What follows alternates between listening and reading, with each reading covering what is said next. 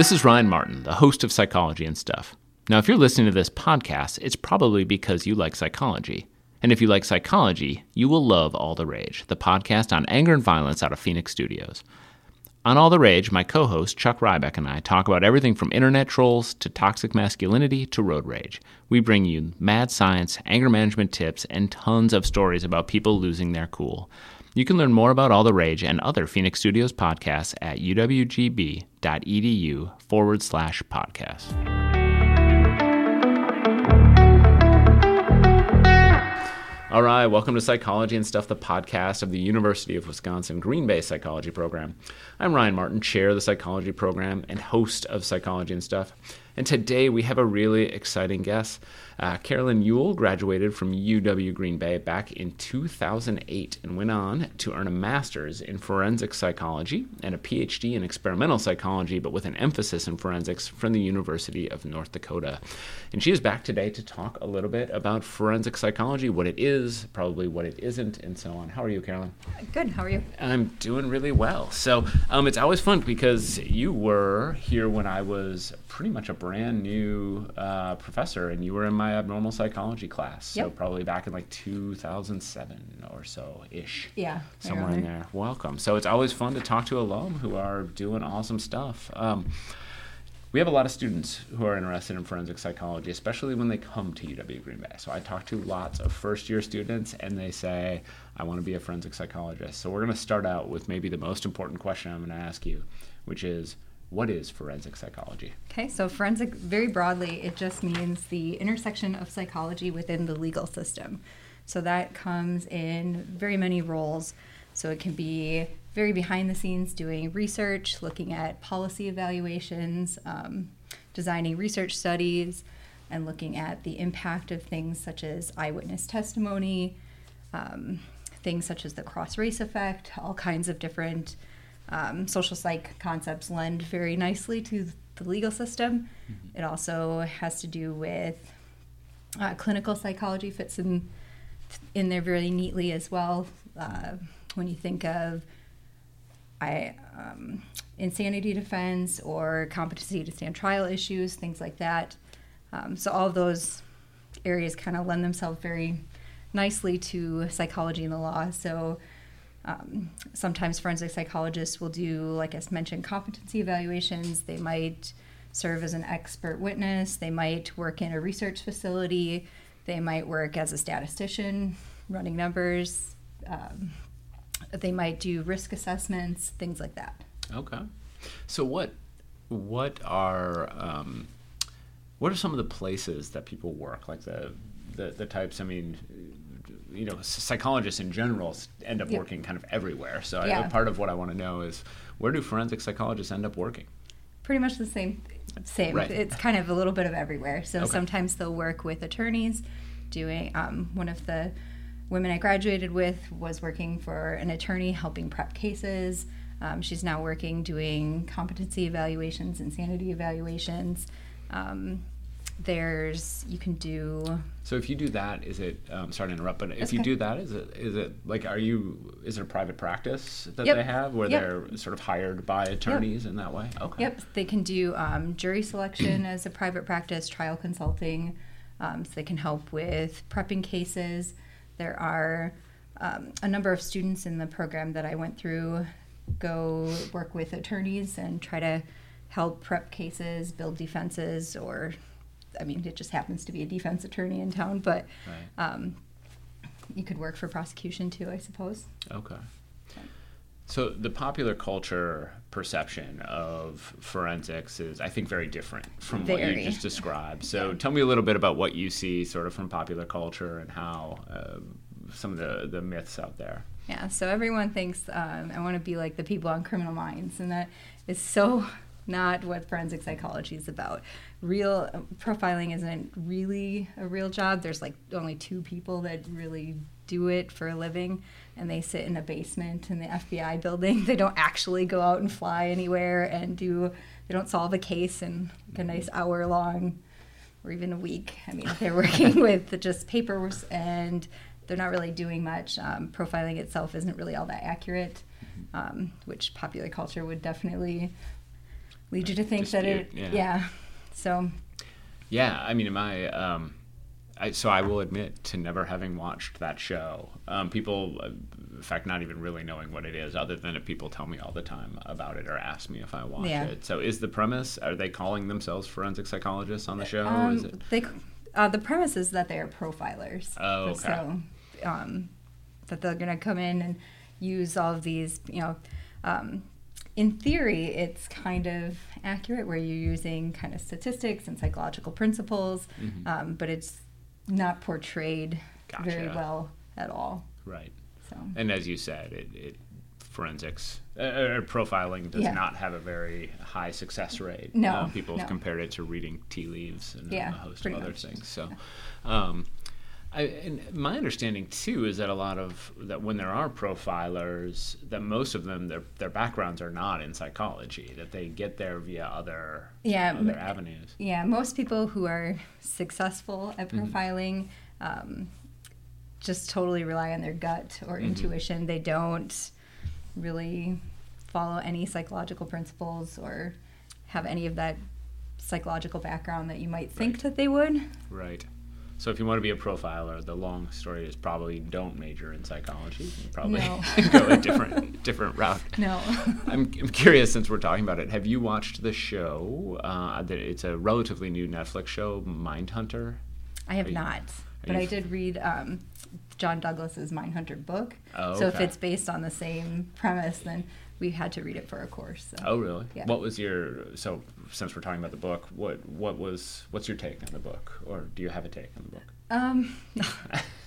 Well, the book kind of gives you, I mean, if you read through the book, you kind of get a more accurate picture of what profiling is really like, although John Douglas does not necessarily doesn't have the background that you would think, and he's not, it's definitely kind of a one-sided story with his successes. Not. Oh, okay. Gotcha. Yeah. Well, I don't actually know if the show is based on that or not. It is about essentially the creation of that unit in the FBI, and so it goes back to the. Yeah. Is that the book as well or not? Somewhat, yeah. Okay. Yeah. And it is the part that's interesting for me. I'm like halfway through this show, and so I'm. But the part that is interesting to me is the way in which neither of these two have any backgrounds in psychology, and how actually they're kind of shunned by the academic community, that they did actually reach out to psychology professors who were studying some of these topics, and they did not have any success. And then finally, they've kind of linked up with an academician and are now doing some research together and things. So it's an interesting show, but it sounds, I suspected it was going to be less than accurate. So, all right. So, well, we've talked plenty about what it's not. So let's get back a little bit to what it is, because my I think what you said is really interesting about people can work lots of different places, and then, you know, and then, I mean, whether it's working with that, you know, sometimes it's about these competency hearings, things like that. It's also about victim services. Yep. It's also a host of other sorts of things.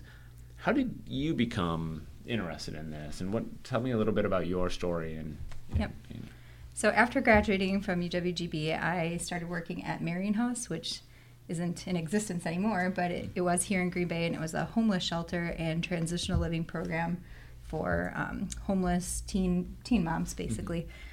So I would regularly have to deal with the legal system in my position there, because a lot of our girls were there on court orders, or some of them were there, had parole officers, things like that. And I found myself always kind of lost in the legal system and not really knowing a ton about it, and struggling to be as strong of an advocate for my clients as I wanted to be. So I thought I would try to learn more about it, and looked into graduate school and applied, and all right, that's that. All right. So and then you went to, you got your master's again, and we said in forensics. Yep. Walk me through a little bit, like what the curriculum is like at that level. What are some of the courses you took? And part of this is for students who are considering this route, but also just to give people a sense for what the degree is like.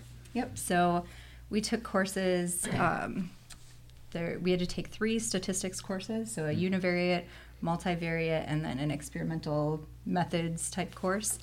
And then we had to take a variety of different forensic courses, so like an intro level, what is forensic psych, and then a psychology and law course. We took a profiling course. We took, what else? I took a victimology course. 2 years goes by fast. Right. And you do a thesis in there, so it's... Okay. They also have, UND also has an online portion, which is really similar. You just don't do a thesis, so... And I want to talk about both your thesis and your dissertation, because they're both really fascinating topics to me. Tell me about a victimology course. What is that? What are you studying in a victimology course? So the victimology course I took was a little bit strange. It was taught through a different department on campus, okay. And there was a big time conflict, so she actually had me sit in with the undergraduates and then just do some additional work outside of the course to make it graduate level. So it was more the traditional like lecture format that undergrads are used to, which is not what most graduate level courses are. So it was a bit different in that, but you learn a lot about the different theories behind victimology, you learn about the theories behind victim blaming, learn about victim reactions, and then various crimes and lots of like cycle of abuse type things. That's really interesting.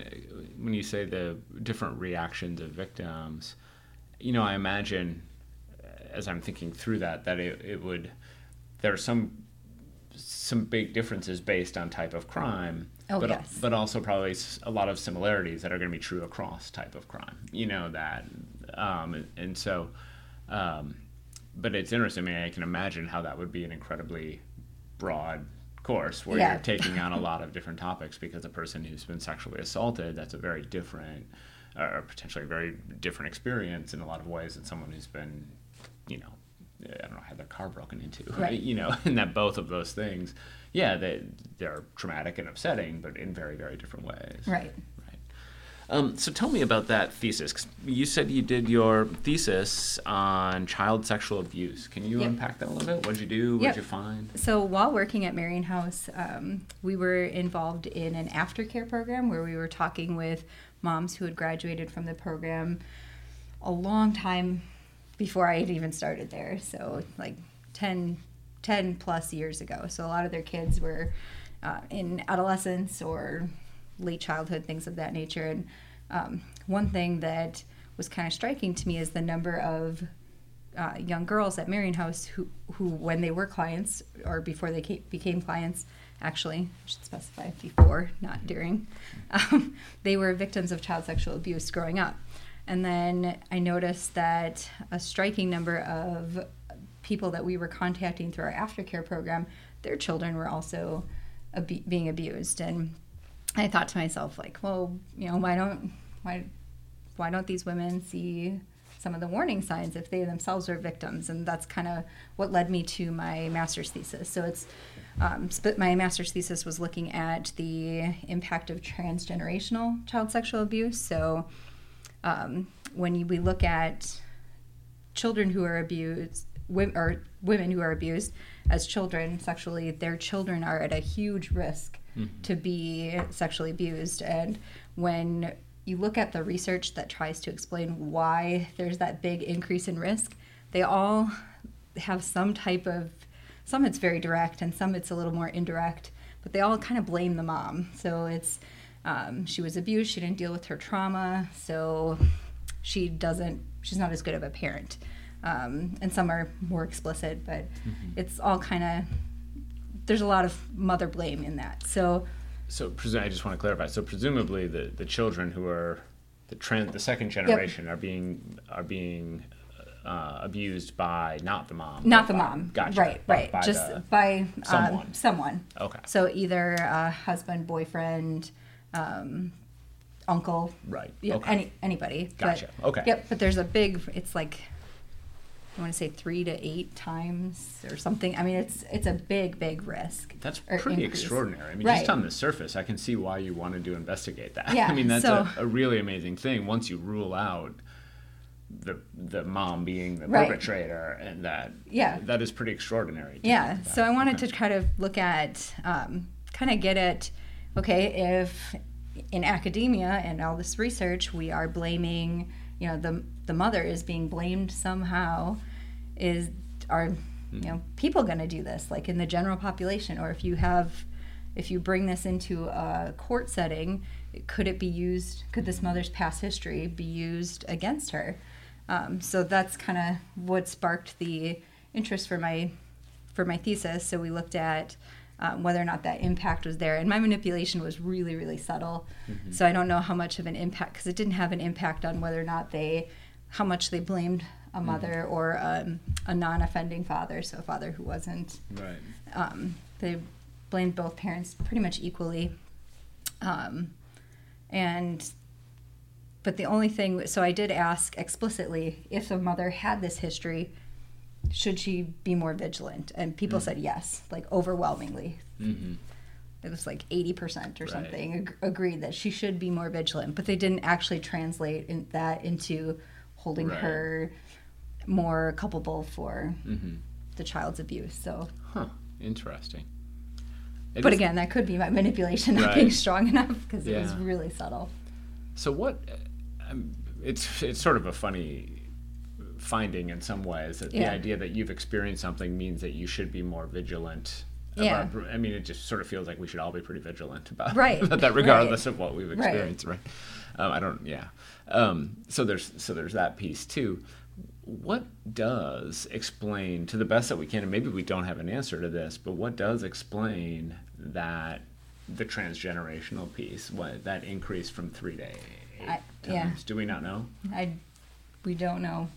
If you look at a lot of research, it'll say part of it might be related to socioeconomic status. So if you're abused, sometimes they have poor educational outcomes, which leads to lower socioeconomic statuses later in life, or they might become pregnant as a result of the abuse, depending on how loosely you define child. Right.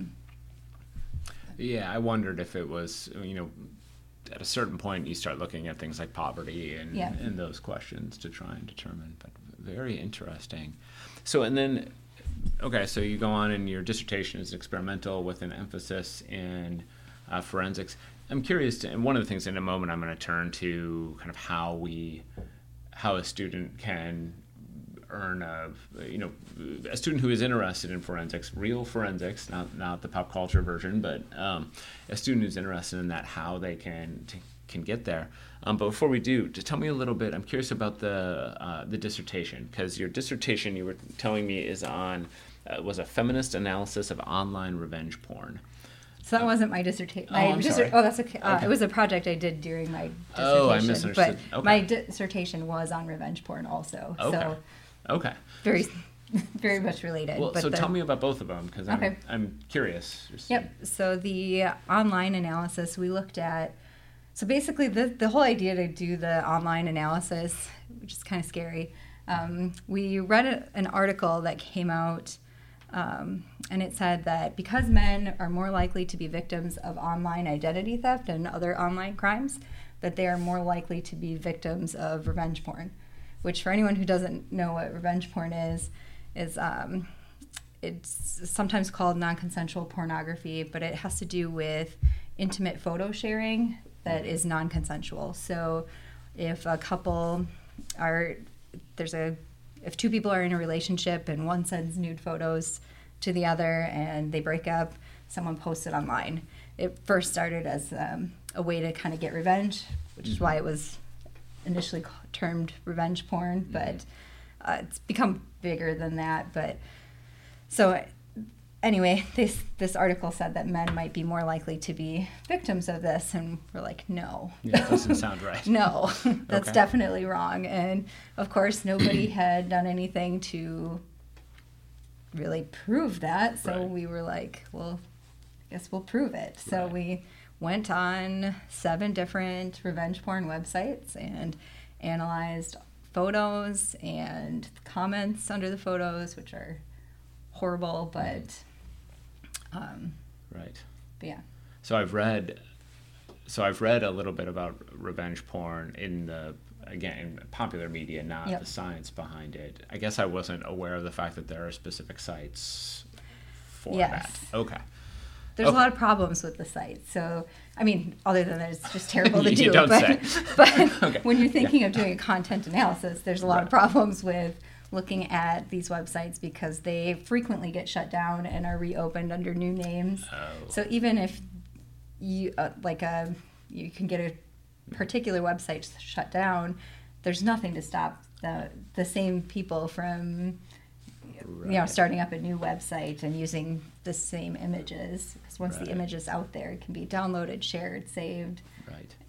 And that's what I was reading about, was the degree to which that happens, but also how so often the websites, they basically plead no responsibility because they're not the ones that created the content, right? Correct. They just received it and posted it, and so the person in their rationale is essentially, look, someone else did this, we're just posting it. Yep. And sometimes I think that they're not even the ones posting it, right? They sometimes no. Yeah, so it's like a user who... Yeah, so it's a whole host, because, it might be that they were on a different website and found these photos and they saved them and then we'll upload them to the next website that they go to.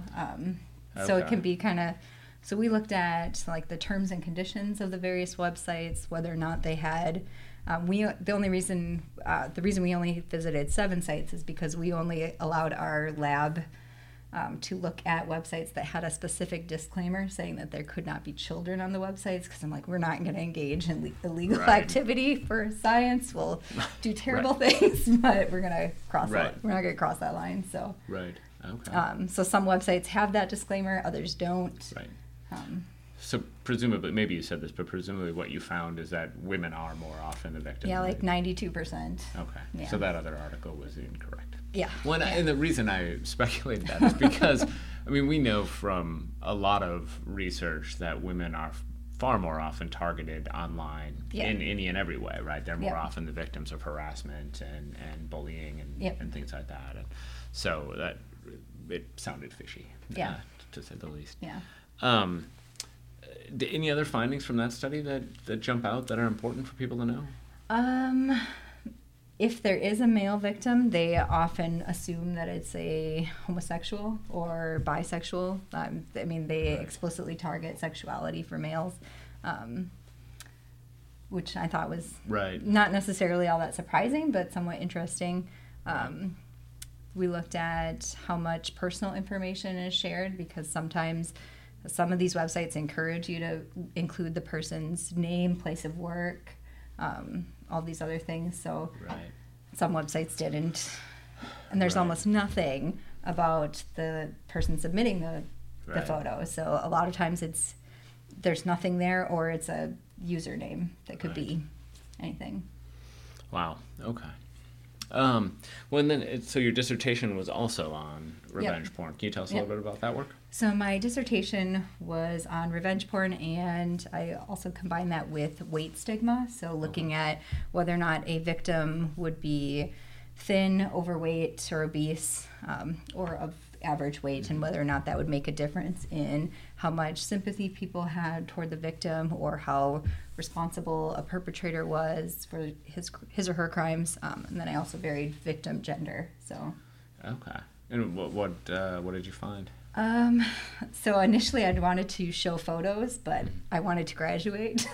Gotcha. So I didn't have time to pilot photographs and make sure they were comparable on levels of attractiveness and whatnot. So we just manipulated the victim's weight and gave a brief statement about appearance. So how salient it is to mention that, people passed a manipulation check when we asked them, but I don't know how much of an impact it had. So it'd be interesting to repeat with photos. But so looking at, basically we found that people like the average-sized victim the most. They felt the most pity for. They don't like a really thin victim. They don't like a fat victim. So. you know, every now and then I'm just kind of struck by the fact that people are weird, you know? And I mean, it's funny to me because I've studied psychology for a while, and, you know, but every now and then I'm sort of struck by a finding that just says, wow, people, strange things matter to people.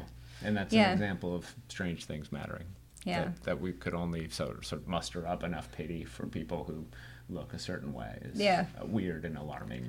Yeah, so it's interesting that it matters even you know, when there isn't a description of it. Right. It's just crazy. Yeah. And then women tend to be more sympathetic toward victims and assign harsher punishments, which I found in my dissertation as well. So. Right, yeah. Very interesting stuff. So let's talk a little bit about, for those students who are interested in forensics, who say, this is what I want to do, I'm really interested in the way in which psychology and the legal system work, how do you do it? What is the routes to go? So background in psychology is really good. You'd want to have a strong background in statistics. And then depending on which area of forensic psychology you're most interested in, because it's just about as broad as psychology. So if you're interested in kind of some of the more clinical aspects, you'd want to really have a strong background in abnormal or social personality, things like that. If you're interested in some of the research, you could take courses that kind of align with your specific research interests. So if you're interested in like the cross-race effect, you might take some social psych and some cognitive psych courses. So it kind of really depends on what your what type of forensic psychology you're most interested in. That probably doesn't help at all. No, that is helpful. And so, to what degree? Because I've been making an assumption here, but you know, a lot of times when you're in graduate school, you're also participating in the recruitment of new students, right? In the admissions process for new graduate students. Did you do some of that when you were there? Okay. Yeah, a little bit. I was the my advisor in graduate school, actually, during my time there, became the director of the forensic science programs, or forensic psych, not forensic science. Okay.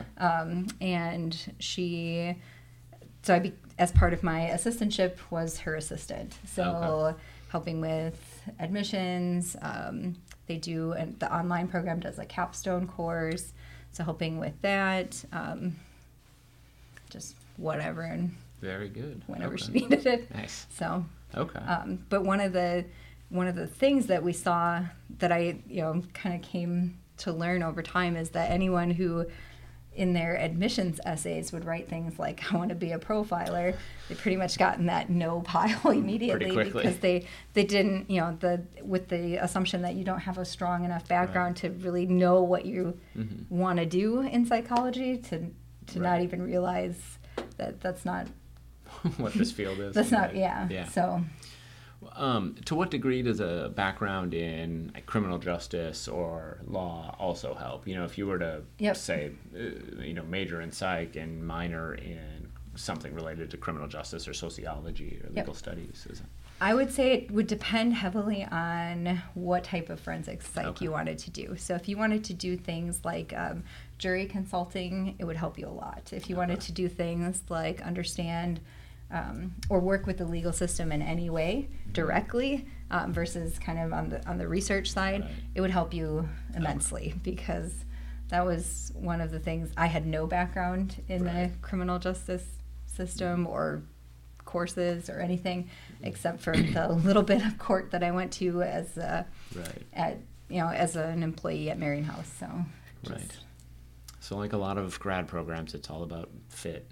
And do you have the, the specific things that that this type of program is looking for? But and there are programs if you have a really strong emphasis or interest in kind of the legal aspect and working directly with the justice system. They have a lot of schools are starting to offer joint JD, PhD programs. So if that is something that if you're really interested in working directly with the legal system, might be a really good fit for that type of person. So I'm glad you mentioned that because that was something I was wondering. I think I've heard about some of those programs but wasn't 100% sure if they existed or if I'd made it up or what. So so it's real, huh? Not just a fever dream I had. Super. So throw out, I guess, what piece of advice would you have for someone listening right now? Say that they are a sophomore or a first-year student studying psychology, thinking this might be the route they want to go. What advice do you have for them? Figure out what type of forensic psychology you're interested in, and then develop a course plan that kind of reflects that. So if you're not sure, just pick up like one of the, they make intro textbooks that can give you a better, intro to psych or forensic psych textbooks that are, you might be able to get a cheap used version online or something that, I know textbooks are not cheap, no. but you might be able to find something that can give you a better idea of where is the best fit for you, and then talk to people. So if you think that you're interested in doing trial consulting, try to find somebody who does that, email them, and ask if you can pick their brain or what type of background they might have, and you never know what people will... Most people are happy to talk about themselves and network and do those things. So it can be a really good connection for students to make. And I love that advice just for all students. The idea, and I always think, if you can, and I don't expect students to have it figured out by the time they are a sophomore. I certainly didn't. But if you can get a sense for the area you are interested in going and then plan out your academics accordingly, you're going to be in a good spot. You know, there are some experiences that are going to be helpful no matter what you do, but then a lot of times when it comes to course selection and things like that, it just gives you that extra sort of push that might take to get into a program. So. Yep. Very, very good. So, I want to say thank you very much, Carolyn, for being here. You're welcome. And this is great. This is really, really helpful. Do you have anything else you want to add or anything else you want to say before we call it a day? That's what I can think of. All right. Well, thank you very much. That was great. I would love to tell our listeners what we're doing on our next episode, but I don't know what we're doing on our next episode. We got lots of cool ideas.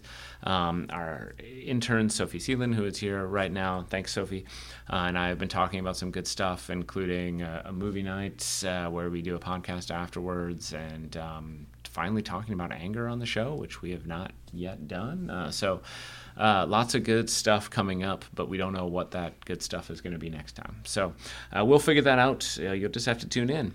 In the meantime, I want to thank Sophie, our intern. Thank you, Sophie. I want to thank Kate Farley, our producer. And I want to thank Kimberly Vlis, our podcast artist. That is it.